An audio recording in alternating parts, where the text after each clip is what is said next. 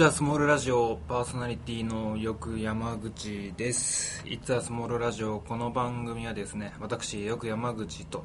えーを中心に、えー友達を呼んだりしながらアニメ、漫画、ゲーム、特撮などなどお話していくラジオ番組、ネットラジオ、ポッドキャストとなっております。そして本日のパーソナリティは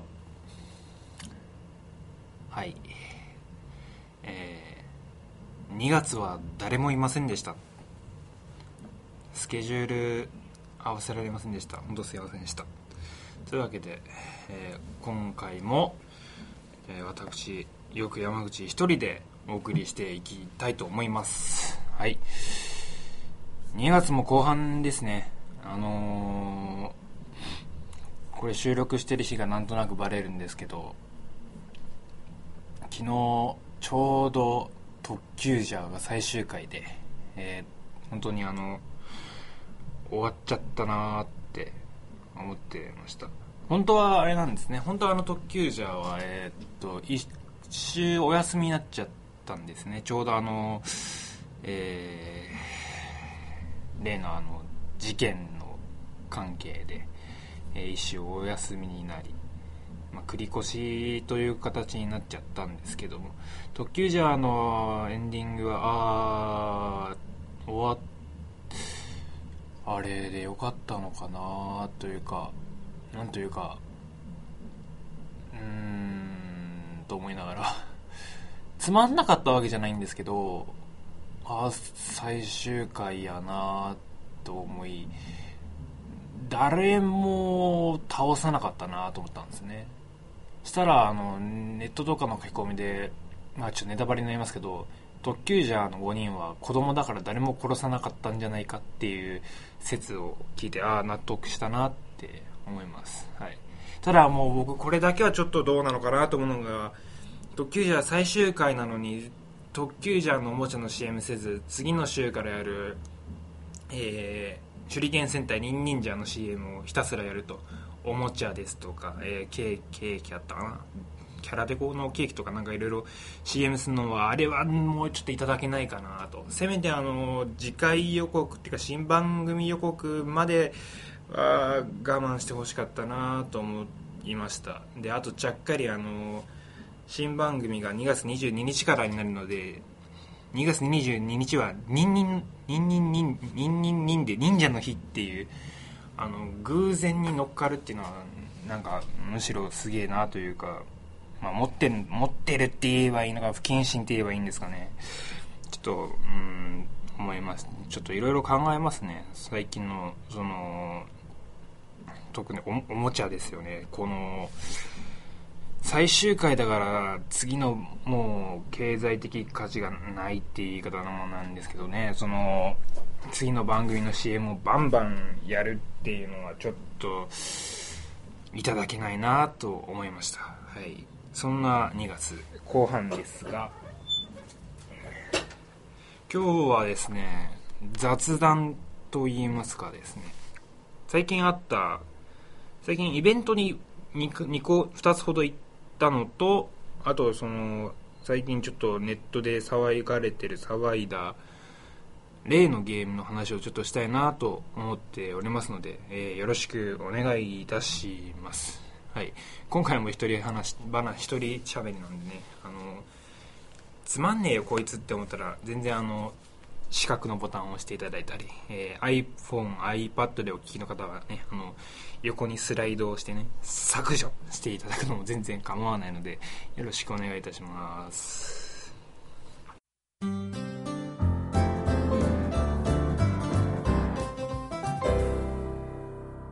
というわけで、はい、まずはお便りといいますかですね。今回も Twitter 来ております。ありがとうございます。まず1通目、えーテデスコさん。ありがとうございます。トーマセスナが謹慎だと？別にいいけど。ねあのトーマさんそうですね。あれから学校でちょくちょく会うんですけど、まあ、ちょくちょくっつっても本当に1ヶ月もう会ってないんで彼が今どうなっているのかっていうのは正直わからないんですけど、まあ、相変わらずあのカバンに、まあ、自称妹多少妹を連れているらしいです。はい。では2つ目。テデスコさんありがとうございます。小籔くんの喋り方落ち着いていて好きです。謹慎中の彼と3人での絡みも聞いてみたいですね。ということで。これはあれですかね。1月分の配信ですから「えトイ・ストーリー会」と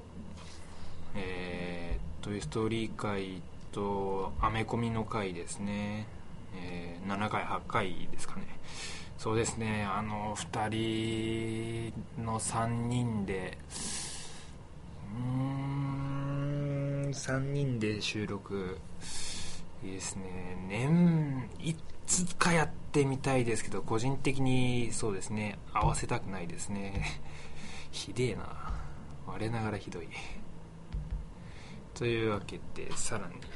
これはあれですね。第9回のお便りですね。フェザーノートさんありがとうございます。ソロデビューおめでとうございます。一人喋りは難しいと思うよ。本当に本当に。相方との予定が合わなければスカイプ収録も考えた方がいいかも。今回僕は全部わかるけど仮面ライダー知らない人にどれだけ通じるか。外務は名作です。ということでありがとうございます。確かにですねあれは見てないと通じないそうですね。ちょっとあの完全に趣味の話になっちゃったなというかあの完全に知ってる人は分かる話になっちゃったなと。もうちょっとあの知らない人のためのその説明とか、え、まあ、補足フォローをもっとするべきかなと思っています。思いました。はい。ありがとうございます。そうですね。外務の話って言いながらね今日もあの外務の話しちゃうんですね。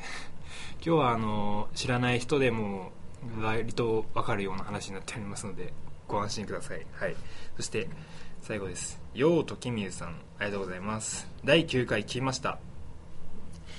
いつになく濃い内容に大満足しました。それといつもよりよくさんの声が大きかったのでとても聞きやすかったです。まだまだ寒い日が続きますが体調に気をつけてください。次回の配信も楽しみにしています。ありがとうございます。そうですねこれ読んで改めてハッと気づいたんですよね。あの声ちっちゃいなって。どうしても周りの特にあの誰でしたっけ？誰だっけな、えー、某あそうですね斗真君ですね。斗真君が割とテンション高めでくるんで逆に引いちゃうっていうその結果声が小さくなるっていうこれはあの良くない。非常に良くない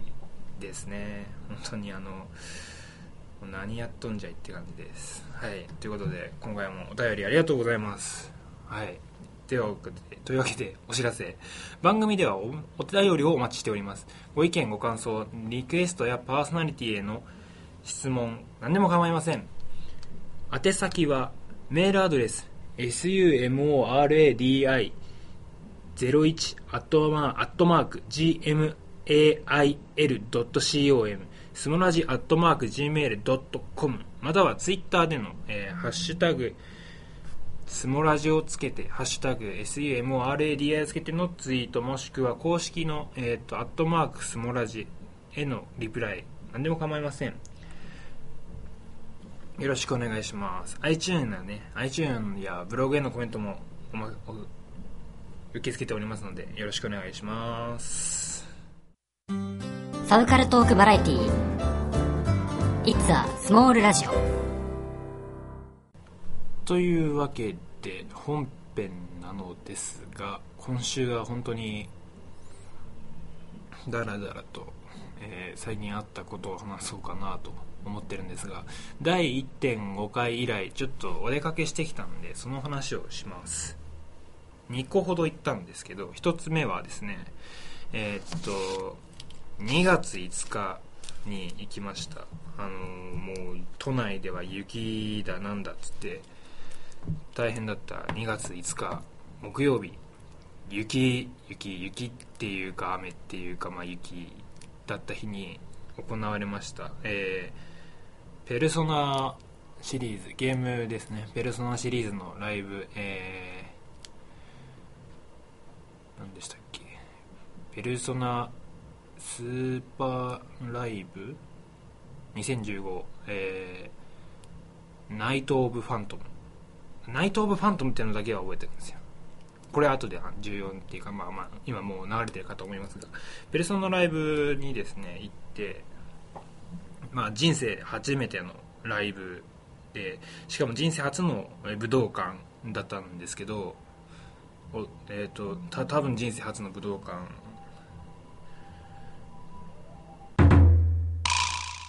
ということで、はい、すいません。あのちょっといろいろありましてえっ、ー、とペルソナのライブに行って人生初めてのライブで、えー、初の武道館だったんですけどまああのやっぱり寒かったですね。でえー、着いてえっ、ー、と九段坂でしたっけ、えー、駅名が、えー、まあ、えー、東京メトロから地下鉄の東京メトロから上がってまああの掲示板近くにあったんでそれ見て行ったら木造の門があるんですよね。いやまあ武道館なんで本来はその武術と言いますか。えー、っと武道館なんで普通にあのまあ武術の大会とか開かれる場所なんですよね。でも武道館って聞くとどうしてもあの武道館ライブとかいうようにどうしても音楽とかをやる場所っていうイメージがあの漠然とあったもんですからすごくその道場道道場みたいな感じがして最初戸惑ったんですけどあれここで合ってんのかな？って思いながら思って行ったんですけどちゃんとあのポスターとか貼ってあってあのだんだんあの音楽とかも聞こえてきてああこれでやってるんだと思って、はい、でそこであの人生初の物販も並びましてまああのあの日は本当に雨がすごくって雪がすごくってそもそも気温が低くて寒くて寒くてですね。でまあ並んでたんですけど途中であのスマホの電池が切れたんですよ。まああの今切れるんだろうなと思ってたんでちゃんとあのなんつうんですかねあのポケット充電池っていうんですかねあの予備の充電パックみたいなのを用意してあの USB とかでつないで、まあ、供給できるよってやつを入れたはずなのにあの家に置いてきちゃったっていう。やっべどうしようって思いながら。ずっとあの持ってきてた 3DS でえー、っと最終面まで行ってたペルソナ9を進めてましたね。結局まだクリアできてないんで。今ちょうどラストダンジョンの9回ですかね。一応噂だと全10回らしいんであともう少しって感じなんですけど。まああのペルソナ級あの敵が強くて強くてそのダンジョンで出てくる敵一応シャドウっていうまあ生き物なんですけどそれが強いのと同時にあのなんか周りにあのボスクラスの裏ボスクラスのあの敵がうっじゃうじゃいってそれにぶつからないようにその 3D ダンジョンを進めるっていうのがすんごい大変で、えー、もうまだクリアしないのにもう120時間突破しちゃったんですけどあのちなみにノーマルで一応やってます。でそれがまあ大変だなってまあいいんですよ。それそれはいいんです。でまあ物販に並び一応そのパンフレットを買ってあとその違う列であの CD が売ってたんですね。これはあの物販と他の違う列でああの売っててしかも割とす空いてたんで先にこれ買ってから物販の列並んだんですけど、えー、あのペルソラゴールデンベスト2っていうあの本当にベスト版の CD 買ってで物販並んで。で、えっと、パンフレットとえー、ライブ T シャツを買おうとしたんですけど、えーと、ライブ T シャツの、えー、XL がもう売り切れっつって。で L サイズはありますって言ったんですけど L サイズ入るかすんごい不安だったんであじゃあいいですっつってあのライブ CD ライブ DVD じゃなくて CD 音源だけのやつがえっ、と2013年の武道館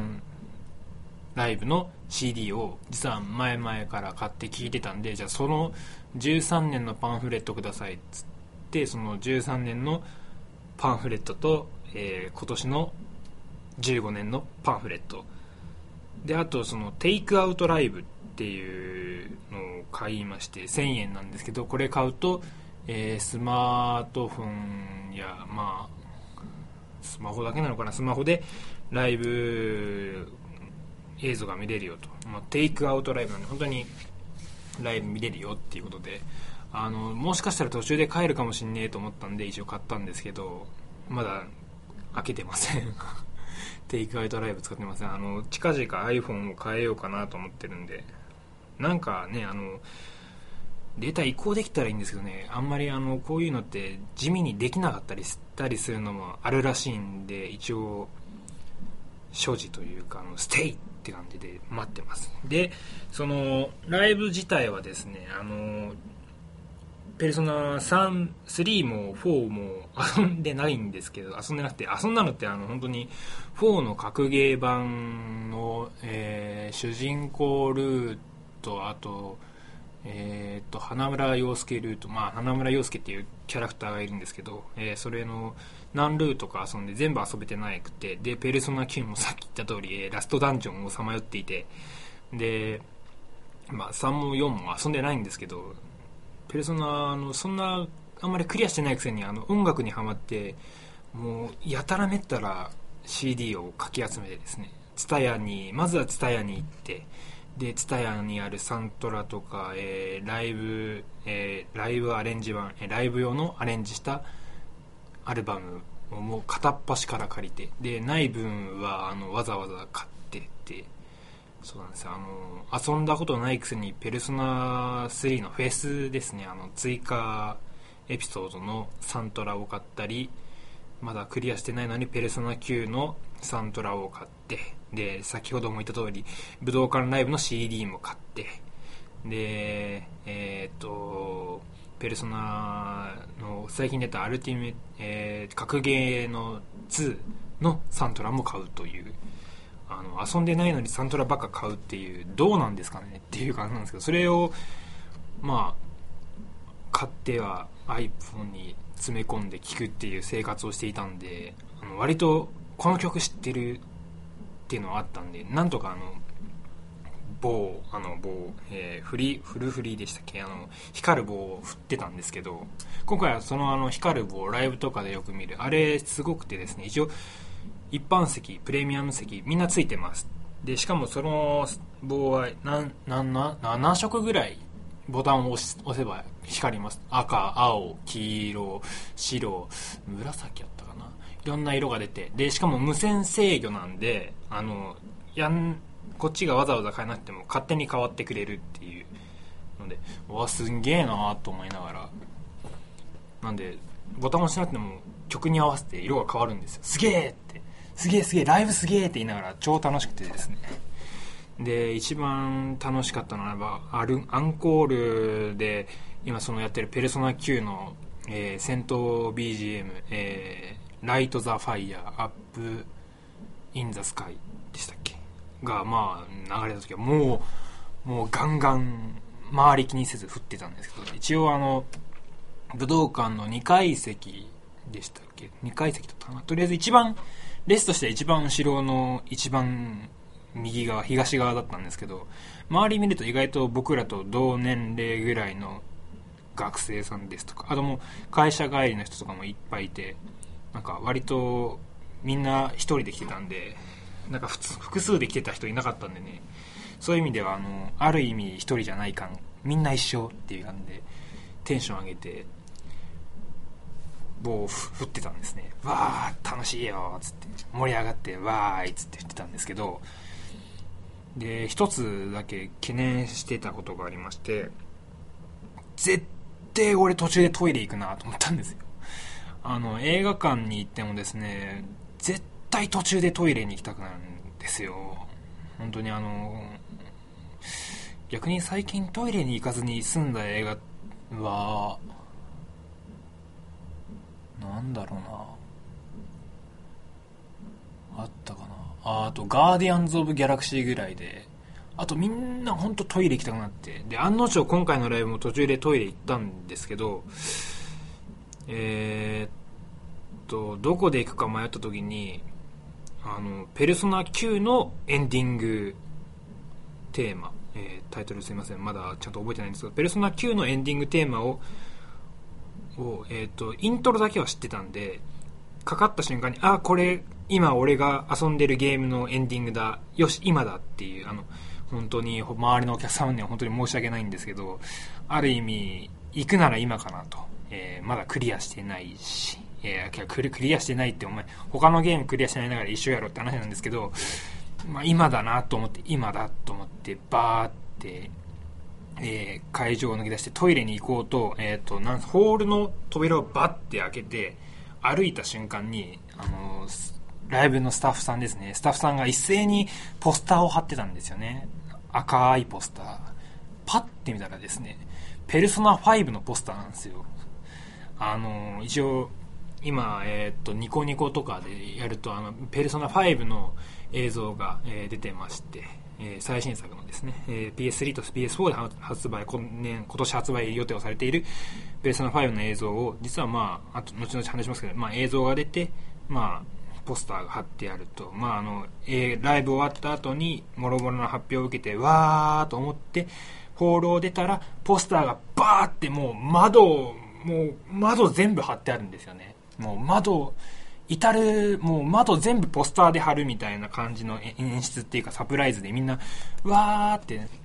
あー5のポスターだっていうのでそういう手順だったはずなんですけど、まあ、いかんせん途中でトイレに行っちゃった結果今必死でもうそのスタッフ総動員で貼ってるのを見ちゃいましてああ主人公の初期ペルソナこれなんやーってネタバレを食らうっていう感じでもうその時点でああもう今日ペルソナ5の何らかの情報は開示されるよねきっとっていうのは知ってたんですけど。まああのもともとあの、えー読売新聞ですとか、えー、とその2月5日の新聞の広告欄にまあえー 何でしたっけ挑戦状、えーかいえーと予告状みたいのが出てたりとかなんだらなんなんなりあったんで、まあ、まあ何かしらの情報は出るんだろうとは皆さん予想されてた人もいるかと思うんですけど、まあ、あのネタバレを食らっちゃったっていうそのホクホクしたおお今度のペルソナこんななんだってね遊んだことないくせに何言ってんだって話なんですけど思いながらあの量を足し、えー戻るっていう感じでした、はい、一応ちなみにその他にもライブの初注意を、えー、と4に出てくるクマっていう、まあ、マスコット的なキャラクターが出てくるんですけどそのキャラクターが、えーまあ、ライブの初注意、まあ、ご飯食ったらあかんよ飲み物飲んだらあかんよあんまり席、まあ、安全にしましょう的な後にいきなりそのもう一個のペルソナの新作、まあ、こん今度あの発売日も発表されました、えーペルソナ4ダンシングオールナイト。でしたっけ？えっ、とまあ音ゲーのトレーラーをいきなり見せるんですよ。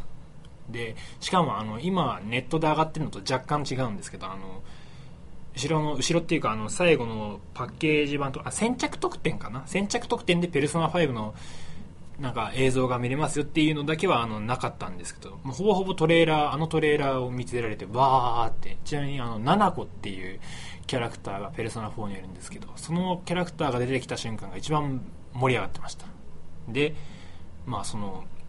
アンコールまあそのライまあ用を足して終わったも後もそうやってライブを楽しんでですねまあえーライブが終わりアンコールもやってアンコールも終わりました。つったらあのまだあるんでしょまだあるんでしょって待ってたらあのそのフリーフラですか、えー、とあのサイリウムがみん一斉に赤くなってでサイレンが鳴ってでえっ、とそのペルソナ5の情報が解禁と。えっ、と赤くなった後にそのパトカーのサイレン音がななるんですよね。でなってからその、えー、5の主人公らしき人の声、えー CV もうほとんどな明確な発表はされてませんけどみんな言ってましたね。あの福山潤さんかなと、えーコードギアスシリーズですとか、えーぬらりひょんの孫の主人公なんかをやれてる福山潤さんらしき声をでまあそのいろいろやった後にそのステージ上に置かれた、えー、椅子学校の椅子ですね。学校の木木材とあの鉄と金属と木でできたあの椅子をパンパンパンって打つ演出がされた後にその映像が流れると。で映像が終わってまた演出があって終わり。で会場でと例のポスターが見れるっていう感じで。あの本当にうわーって。あれはやっぱ楽しかったですね、まあ、一応これ目当てで行ったっていう感じですね。あの、まあ、もちろんあのサントラとかよく聞いてたんでそれも目当てだったんですけどそういうなんか何か発表があるっていうそのサプライズ含めてそのライブには行ってたんでもう大満足で、まあ、あとはあの頑張って終電を逃さずに帰るだけって感じだったんですけど、はい、あの本当に面白かったです。ライブライブって今までそんなあんまりいや本当にライブに行ったことなくてそれこそ会場入ってたら入ってそのホール入った瞬間に会場が煙いんですよ、まあ、あれ多分ライトでこのレーザービーム的な感じで演出だ演出というか、まあ、そういうのだって後から知ったっていうか後から気づいたんですけどそういうの全く知らなかったんで会場煙と思ってもう換気しろよとか思った思っちゃったりしたんですけど、はい、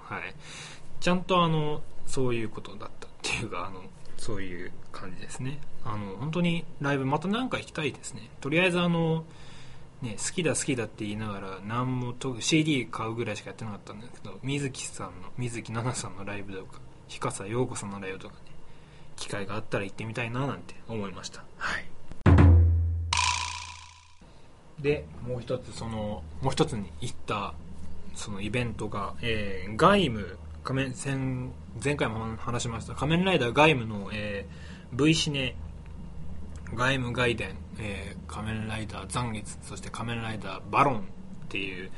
V シネの試写会です。に行きました、えー、これはあの前回話した夏の劇場版ブルーレイ買った時に応募券があってですね、まあ、その時は何何のイベントとも書かれないです。とりあえずスペシャルイベントとだけ書かれた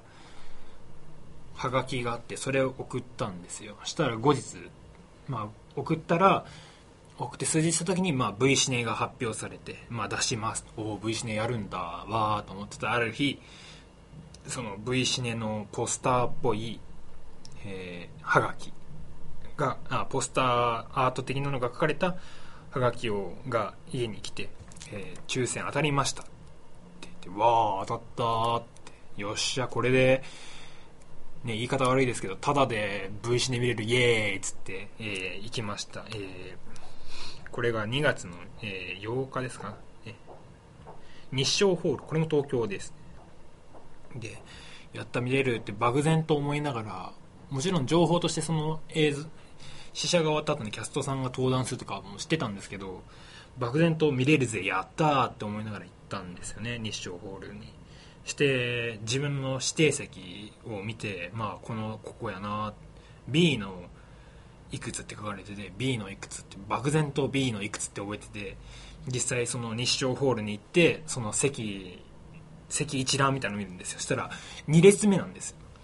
2列目前から2列目の割と真ん中っていう近っやべ近い近い近すぎんじゃんよつってテンションが上がった結果、えー、散々ペルソナのライブであのー、もう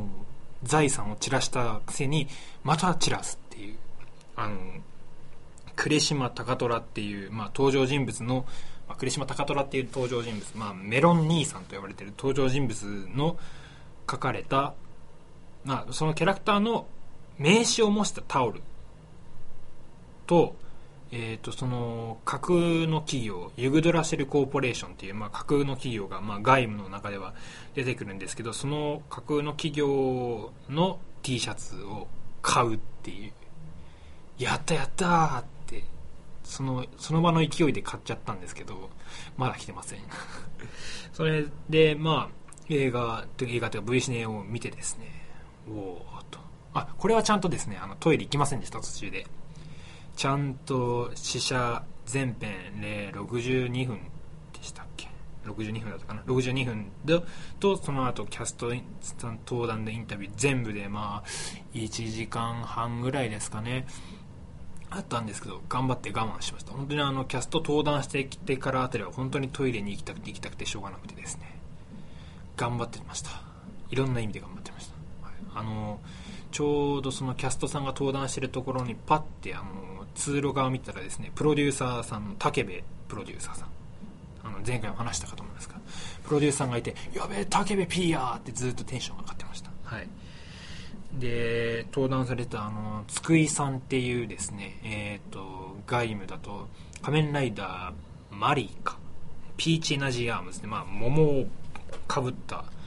仮面ライダーがいるんですけど。その津久井さんとですね岩田さんっていうあの岩田沙織さんだったかな。えっ、ー、と今回その外務とバロンのあじゃあ、えー、残月とバロンの残月編に出てくる登場人物ですね。その人の2人がまあ美人さんでべっぴんさんで可愛かったです。はい。で V シネ自体の話はですね、まあ、まだ発売もされてませんので、えー、あんまり 言えないっていうか、まあ、言わ言う言言うわけねえだろっていうかですね言うなバカって話なんですけど、まあ、あのお話自体はですね割と独立一応その公式の発表ですとあの20話前後テレビシリーズの20話前後のに起きた話ですよという明言はされているんですが割とあれ見てなくても楽しめまあ、20話前後わざわざこれのために再び予習復習あまあ予習はそうですね。見たことない人がいきなり見るのはちょっと難しいんですけど復習する必要はないですね。わざわざそのえー、ビデオ屋さんに行って、まあ、買うなり借りるなりして見直すっていうことはしなくても普通に楽しめますね。で割とあの設定に忠実と言います。特にあの残月編ですね、えー、仮面ライダー残月編に関しては脚本が鋼谷仁さんという、えー、劇場版2本ですとかテレビシリーズも何本か関わられていた脚本家さんが書いてるだけあってですねもうまあバロン編も残月編もちゃんとテレビシリーズに沿ってると言いますか、その礎になってると言いますか、まあ、なんですかね、まあ、仮面ライダーに限らず劇場版特有別のお話と言いますか、ちょっと独立性が強いお話はなく、ちゃんとあの、含まれているというか、あの、矛盾がないと言いますかですね。ちゃんとその新しい追加要素として今回その、まあその、一人はその、岩田さんが演じる、えー、名前出てこない、名前女性がですね、一応、とあとはその高虎っていうそのその主人公ですね残月編パートの主人公である高虎のお父さんっていうのがテレビシリーズでは全くあの出てこなかった。この2人がですねちゃんと出てきてるんですけどちゃんとあの説得力があってですね。あと実はこのキャラクターこういう生い立ちなんですっていうのが描かれていてちゃんと面白かったですね、あのー、すごくその外務ファン必見という、まあ、触れ込みといいますか、まあ、宣伝文句で最初は、まあ、そうね、V シネとかだって、まあ、こうでも言わないと売れないよね、的なこと思ってたんですけど、本当にあの、外務ファンは見て損はないと思います。残月編。で、バロン編も確かに、その、まあ、損はないというわけではないですけど、ちゃんとあの主人公の、まあ、バロン、仮面ライダーバロン、えー、えー、クモンカイトですね。バナナ、バナナの人です。バナナの人のキャラクターの掘り下げとかはちゃんとされていましたでただちょっとお話がちょっと独立性が残月パートに比べては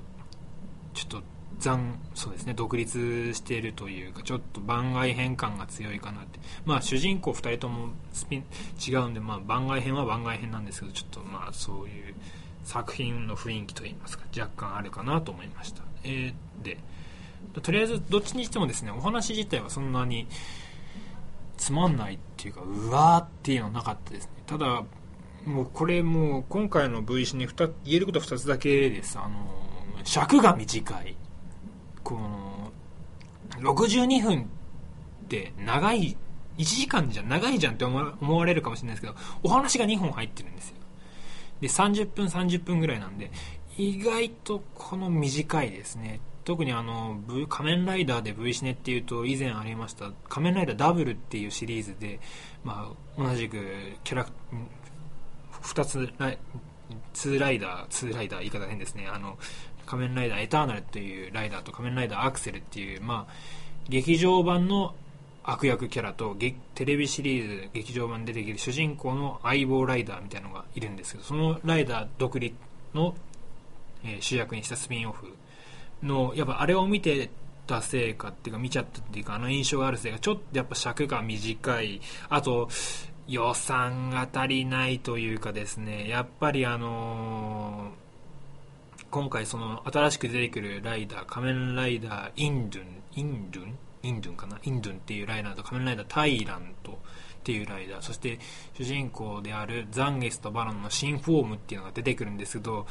そういうところとか含めると本当にあの予算がっていう予算が予算が少ないというかですね。つまらないわけじゃなくてやっぱこうもっとふんだんに使ってほしいというか。まあ逆言うと今回売れれば次また V シネ出るときはもうちょっと予算増えるのかなとか思ったりするんですけど。つまんそうですね。そこがうーんちょっとなーって。つまんないわけじゃなくてですね。特にあのアクションに関してはですね全然面白かったです。やっぱ監督が金田監督っていう夏の劇場版や、えー、テレビシリーズの終盤でも撮られていた監督なんでアクションに関してはすごく面白かったですね。特にバロン編はバイクアクションがすごいんですよね。やっぱ仮面ライダーってだけあってバイクでもう宙返りとかするんですよ。あのあれ多分なんエクストリームあエクストリーマースでしたっけ？なんでしたあのあのバイクでこうなんか前回る空中で前回りとかするようなあれ用のバイクだったんですけどそれでのバイクアクションがまあすごくてですねああやっぱ金田監督すげえなって思いました。はい。とりあえずあのぜひ興味ある方は見ていただきいただきたいな。あの見るかも先ほど予算がないだ、えー、尺が短いだとかねなんか文句言ってましたけど決してつまんないわけではなくてですねちゃんと見る価値はあります。あのなんだからなんて言うんですかねえっ、ー、とおかわりちょうだいおかわりちょうだいっていう足りないよこれじゃ足りないよっていう感じで非常に前向きな意見といいますかですね。苦言に聞こえたら本当に申し訳ございませんって感じなんですけどあのそうですね。もっと見たいよって感じです。はい。で、このまま仮面ライダーつながりで、えっ、ー、と、最近発表、最近っていうかもう本当昨日、一昨日発表された仮面ライダー4号ですね。あの、えー、今度やる劇場版の仮面ライダー3号に合わせて、それの後の世界っていうか、それに連なる話で、えー、D、ネット配信ですね。D、D ドラマ ?D、D、D なんとかっていう、まあ、オンデマンド系ですかね、あれは。で、ど、ドコモ系列なのかな？なんで、au なんで俺見れるかなってちょっと不安なんですけど、その、えっ、ー、と、しかもその、全3話で、第1話は、第1話だけ、あの、なんと劇場特典として DVD プレゼント、えー、先着100万名様っていう感じでですね、この、そもそも仮面ライダー3号っていうその昭和ライダーファンからしてみればなんだとと言わんばかりの V3 じゃねえのかよっていうツッコミとかいろいろあってですねしかも変身するのが、えー、及川さんミッチじゃないかっていうことで、まあ、盛り上がっていた。矢先に今度仮面ライダー4号やりますっていう。今度はあの飛行機に乗るライダーですえー、スカイライダーって。あれはそあれはスカイライダーは空を飛ぶライダーなんでね、まあ、ある意味セーフかなって。ながら。でマスクもちゃんとその1、3号からつながる感じの渋いというかスタイリッシュといいますかね、ちゃんとそのバッタっぽくて、で、服装があれは永遠のゼロですか？ね、あの、ゼロ戦的なぽい服にアーマーとベルトっていう感じで、あれは結構かっこいいなって僕思っちゃいました。僕が見てて、ネットで見て、わかっけえじゃんと思ったら、父親がそれを見て、わあ、だっせーって言ってたんですけど、かっこいいなって思。僕はかっこいいなと思いました。はい。で、なんですか。で、これに関して、3号、4号に関しては、やっぱ、あれなんですかね、仮面ライダーファーストと仮面ライダーネクストっていう、えー、劇場版作品が、えー、平成入ってから2006年かな6年7年に2本あったんですけどやっぱそれの続編を思わせるデザインでしたねデザインってよくさ言われてますけど改めて見て、うん、確かにそうだなって思いました、はい、いやでもねファーストとネクスト好きですね。確かに好きなんですけどうんでも子供は見ないかなって思っちゃうとねって思っちゃうんで3号4号デザインかっこいいんですけどでも3号あれ1号2号ってに続く3号ですって言われるとあまりにもデザインがスタイリッシュすぎるっていう話はまた今度にしましょう。また今度です。でこの仮面ライダーファーストネクストはですね先ほど言いました作品面白いですよ。これはあの本当に超わかりやすく言うとあの仮面ライダー初代仮面ライダーをえーっとリメイクした作品、えーっとバットマンでいうところのノーランクリストファー・ノーラン監督のバットマン3部作みたいな感じで超リアルに仮面ライダーっていうのをやったらこうなりましたっていう感じの作品でですねあの仮面ライダー以外にもその雲男とかですねえーっとコウモリ男とかも出てくるんですけどかっこいいですね。やたらめったらかっこいいです。怪人がコブラ男とか出てくるんですけど超かっこいいですのでぜひあの機会があったらこちらも外務の劇場あの V 視点合わせて見ていただけたらなと思います。はい。よろしくお願いします。で最後に最近あったことなんですけど最近あったことはあのディシディアのアーケードが出ましたね。発表昨日一昨日発表されて。まあ僕はテンションがもうワイワイ上がってやったーと。アーケードっていうかゲーセンあんま行かないんですけどこれがぜひ実装されたらね行きたいなと思っています。ね4月10日ですか？4月の10 4月10日になんか発表会があるとのことなんで、まあ、その4月10日を楽しみにしながら今を生きる。そんな感じです、はい、ディシリアはあの PSP って出た最初にねディシリアファイナルファンタジーってやったのとその続編としてディシリアデュオデシムファイナルファンタジーっていうまあ完全版というか続編が出たんですけどそれはすんげえ遊んで特にデュオデシムに関しては高校時代超遊んで全キャラ100レベルにしてで全キャラアビリティをマスター全キャラは無理でしたけどしたんですけどそれだけあって結構続編出ねえかなと思ったらアーケードっつってやったやったっていうかまあうんアーケードか。でも楽しみだなと思ってたらネットではですねまあやったという声とそれと同じかそれ以上にですね家庭版出せ家庭版出せって。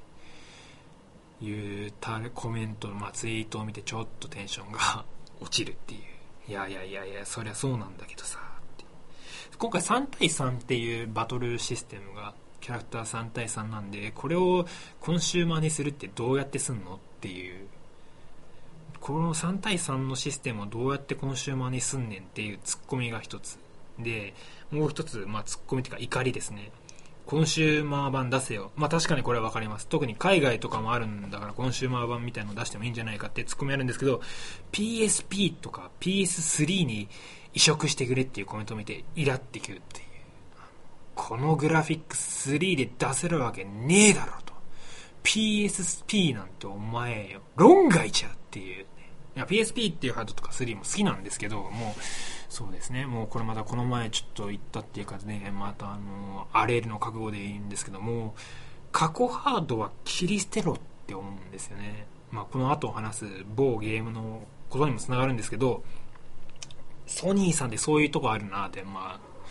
くづくつくづくというか改めて思うのがその任天堂ハードさんはあの新しいハード出すともう基本的にそのハードでしか出さない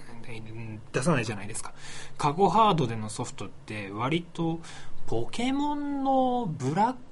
クホワイト2が出た時ぐらいですよね。3DS 出てんのに DS で出すのかやってちょっとびっくりしたんですけど。それ以外は本当に新ハード出たらそのハードでしか出しませんって感じで。そういう印象があって、それに対してそのソニーハード、まあプレイステーションシリーズですね、は割と3出た後も2のソフト出てたし、で、まあ今回、まあ今回なんで特にそうですよ。まあビータ、ビータでもその、なん、まあビータ出ても PSP で、まあマルチっていうのが割とあったんですけど、PSP でも、で、だいぶ PSP は減りましたけど、出てるなと思って。で、最近そのイライラ、僕のイライラさせる原因が、あの、3でしか出さないっていう、まあ、3とビータの、なんつうんですかね、えー、で同発しますなら、まあまあまあまあまあまあまあ、まあじゃないけど、まあ、うん、まあビータもあるし、うん、まあ、うんって感じなんですけど、まあ予算とかあるからね、みたいな、うん、ってあるんですけど、まあ、3で、新作を出します。ドヤっていうのが、なんか最近イラってくるなっいやまあ4持ってるお前、お前4持ってるからでしょ？って今そういうツッコミされたら、はい、そうです、すいませんって感じなんですけど、その、やっぱりね、もうちょっと日本ゲーム業界頑張れ頑張れって感じなんですけど、まあ、特にシャイニングシリーズですとか、ね、携帯機で出たけど久しぶりの据え置きハードですとや、3かよっていう。で、まあ、この話、まあそういうことなんで、まあ、すぐくれくれ、まあまあいいや。まあ、くれくれ言うなっていうのもそうなんですけど、まああの、ね、3とかそろそろ切り捨てていいかな。でもこういうのがあるからね、いつまでたっても4が普及しない、4が普及しないからタイトルが出ない、タイトルが出ないから15が遅れる、遅れは関係ないと思うんですけど、うん、もうちょっとね、やば、FF ですらもはやあの普及率を、市場の普及率を見て出すか出さないか迷うっていうのを聞くとちょっとね、と思うんですけど。はい。で、もう触れます。テイルズ・オブ・ゼステリア、ね、大荒れですよ。はい。僕は、あの、ゼステリア、まあ、20周年記念タイトルですって言って、まあ、今年で、え2015年で、えファンタジアから数えて20周年、まあ、これはおめでとうございます。ということで、ね、ファンタジア発売された時、俺まだ1歳なってるかなってない方、まあいいや、そういうことでですね、まあおめでとうございます。と思う反面、まあ20周年記念タイトル、テイルズ・オブ・ゼステリアが PS3 オンリーなんでじゃっていう、なんでやねんって感じなんですけど、なんで僕は実はゼステリア買ってないんです。ね、買ってないのに話すのかよっていう、ほんとすいませんって感じなんですけど、まあなんで PS4 版待ってりゃ出るかなと思って買わなかったんですよ。買わない代わりにあのセブンイレブンでコラボしている、えー、肉まん、えー、麻婆カレーマンですか。あれをもう3回ぐらい食いました。150円でちょっとセブンの肉まんとしては高いんですけど結構美味しくて普通に食べてます。あれ普通にレギュラーになんないかなとか思いながら普通に食べてます、はい、でその制限で騒いでるのがまあヒロイン問題ですか？ヒロイン詐欺っつって。もうネットで大荒れなんですけど、まあ、確かあの発売される前年末でしたっけ？年末ですね。年末頃にあったそのテイルズのゼステリアのアニメが放映されてまあ宣伝の一環なのかなのかわかんないですけど出ててまあそれちょうど家のテレビで見れるとのことなんで録画して後日見てまあ、あれ見て買う人も多かれ少なからいると思うんですけど、あれ見たら確かにあの子ヒロインじゃないと思い。で、どうやらそのヒロインが途中で抜け出すって、確かにそれは、うん、悪いなと思った反面、そのお話次第ではそれは納得できんのかな、うん、どうなんだろうなって。最初は、ひどい、ひどいなと思って、ひどい、それはないよ、バンダイさんって思ってたんですけどだんだんこのネットの荒れっぷりを見て逆に冷静になるという、ね、ひどいひどい野郎だ俺ははいあの冷静に事態を見てでダウンロードコンテンツその途中離脱したヒロインがダウンロードコンテンツで遊べるよ1300円。でも無料にします。ちょっと待てっていうその感じ含めてですね。まあどうなんだろうなと。どうなんですかね。結局そんなに荒れてるからこそ逆にちょっと今気になっててですね。割とネタバレはどうせもういいや買わねえだろう、まあ、PSO は寝たら買うぐらいのテンションだったんで割とネタバレとかガンガン見てたんですけどどうなのかなと思いながらちょっとやるせないというか特に Amazon レビューがですねはい。あのこれ話すにあたりもう話す覚悟がないというかもうあのこれざれ言だと思ってですねまあイラってきたら今すぐ停止ボタン押していただいて全然構わないんですけど、あの、かかん、押してくださいって感じなんですけど、あの、これ、試しに Amazon レビュー見たら、1位が1400あの、星1個っていうのが、評価をして、なおかつレビューを書いてる人が1400人ぐらいいるんですよ。で、まあそれで他、星2個、3個、4個、5個っつって、明らかにおかしいなって、はっきり言いますおかしいなと思ったんですよ。他のゲームもあったんですけど、1400も星1個につくかなたとえそんなひどいゲームだったとしても、見たことねえな、あんまり、と思ったんで、その、試しに何個か見て、ああ、みんな怒ってるわ、と思いながら。で、逆に星5つを見たんですよ。星5つも100、100は言い過ぎな。でも結構、ちょこちょこ書いてあったんで、試しにそれを見たら、割と冷静な分析といいますか、みんな批判してますが、という感じで、なんか割とそこ、逆に星5つを見て、ああ、なんとなく、まあ納得うんぬんと思ったんですよ。てか、まあ Amazon レビューに対してちょっと言いたいんですけど、星5つつけながら文句言う人ってあれ何なんですかね？あの、まあこれ、テイレズに限らず、FF 霊式の時もいたんですけど、星5つってつけていながら、もうゲームクソなんだ、こんなの FF じゃねえ。でも、星1個つけると怒られるんで、星5つにします。何これ？って思って。じゃあ1にしろよって書くなって思ったんですけど、とりあえず、そうですね、Amazon レビューそのものにちょっと改めて、うん、どうなんだろうな。本当に買った数が書けばいいのに、絶対1000、あのね、星1個の1400人、1400人で出てます、書いてる人いますけど、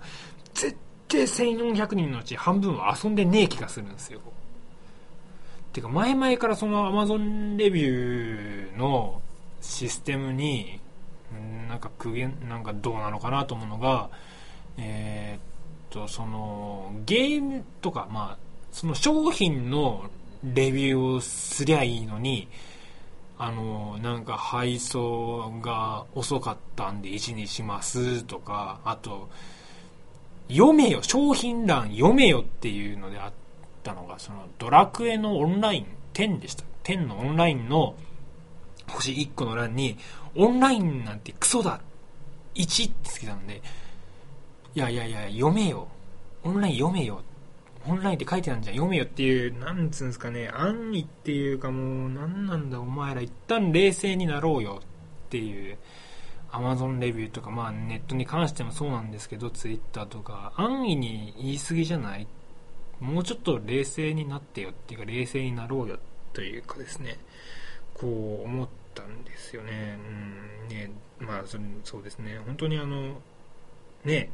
そのヒロイン詐欺がついに広まって広まって挙句の果てに消費者庁に連絡するとかなんかいろいろ騒いでますがアマゾンレビューのその逆に星5つの欄の人を見てると割と明確なヒロインはいない的なですね。コメントとかもあったりしたんでこれはいよいよもってあの遊ばないとちゃんと遊んでからやっぱ言わなきゃダメなんだろうなと何か褒めるにしても、え、否定するにしても。そうですね。なんかまあ遊んでないんでね僕が何言ってもしょうがないというかですねその 何も遊んでないくせに言ってる時点であのアマゾンデビューの星1の人たちと一緒なんですけどはい。どうなんだろうなって思いました。はい。喉が痛いです。そうですね。なんでとりあえずまあそのまあバンナムバンナムで悪いかなとはね、その後出しじゃんけんみたいにダウンロードコンテンツやりますとか、ね、その映像は見せられなくてもそういう告知とか、えー、なんかはあっても発売前にあってもよかったんじゃないかなってちょっと思ったりします。はい。すみません。はい、すみません。サブカルトークバラエティー、It's a Small Radio。はい、すみません。ほんとすみません。というわけで、はい、割と好き勝手ベラベラ話しました喉が痛いです今回。まあ来次の3月分はですねもう今いよいよも3月分に関しては絶対人を呼びます。はい。で今若干1名であとはもう日取りを決めるだけの人がいるんでその人はあの新しい人です。はい。なんで3月は絶対に人を呼ぶ。絶対人を呼ぶ。3月は誰かと絶対話すんだって感じでそういう感じですね。はい。番組ではお便りをお待ちしております。っていうかお知らせですね。番組改めてお知らせ。番組ではお便りをお待ちしております。ご意見ご感想リクエストやパーソナリティへの質問何でも構いません。メールアドレス宛先は sumoradi01-gmail.com スモラジ .gmail.com こちらまで。またはツイッターでのハッシュタグ sumoradi をつけてのツイート。またはアカウントへのリプライ。よろしくお願いいたします。ということで第10回。はい2月は結局一人で話しました。すいません。ということでお相そうですね第11回は人を呼んで話します。で一応予定だまあ1112になるか分かんないですけど人を呼んで話したいと思います。はい。絶対に人を呼ぶ。もう絶対人を呼ぶ。ってことで。はい。ってことで絶対呼びます。次回3月分もお楽しみに。ということでえお相手は V シネマ仮面ライダーガン外伝仮面ライダー残月仮面ライダーバロンは4月22日発売。多分4月22日確か4月22日発売だと思うよく山口でした。では次回のスモラジでお会いいたしましょう。さようなら。さようなら。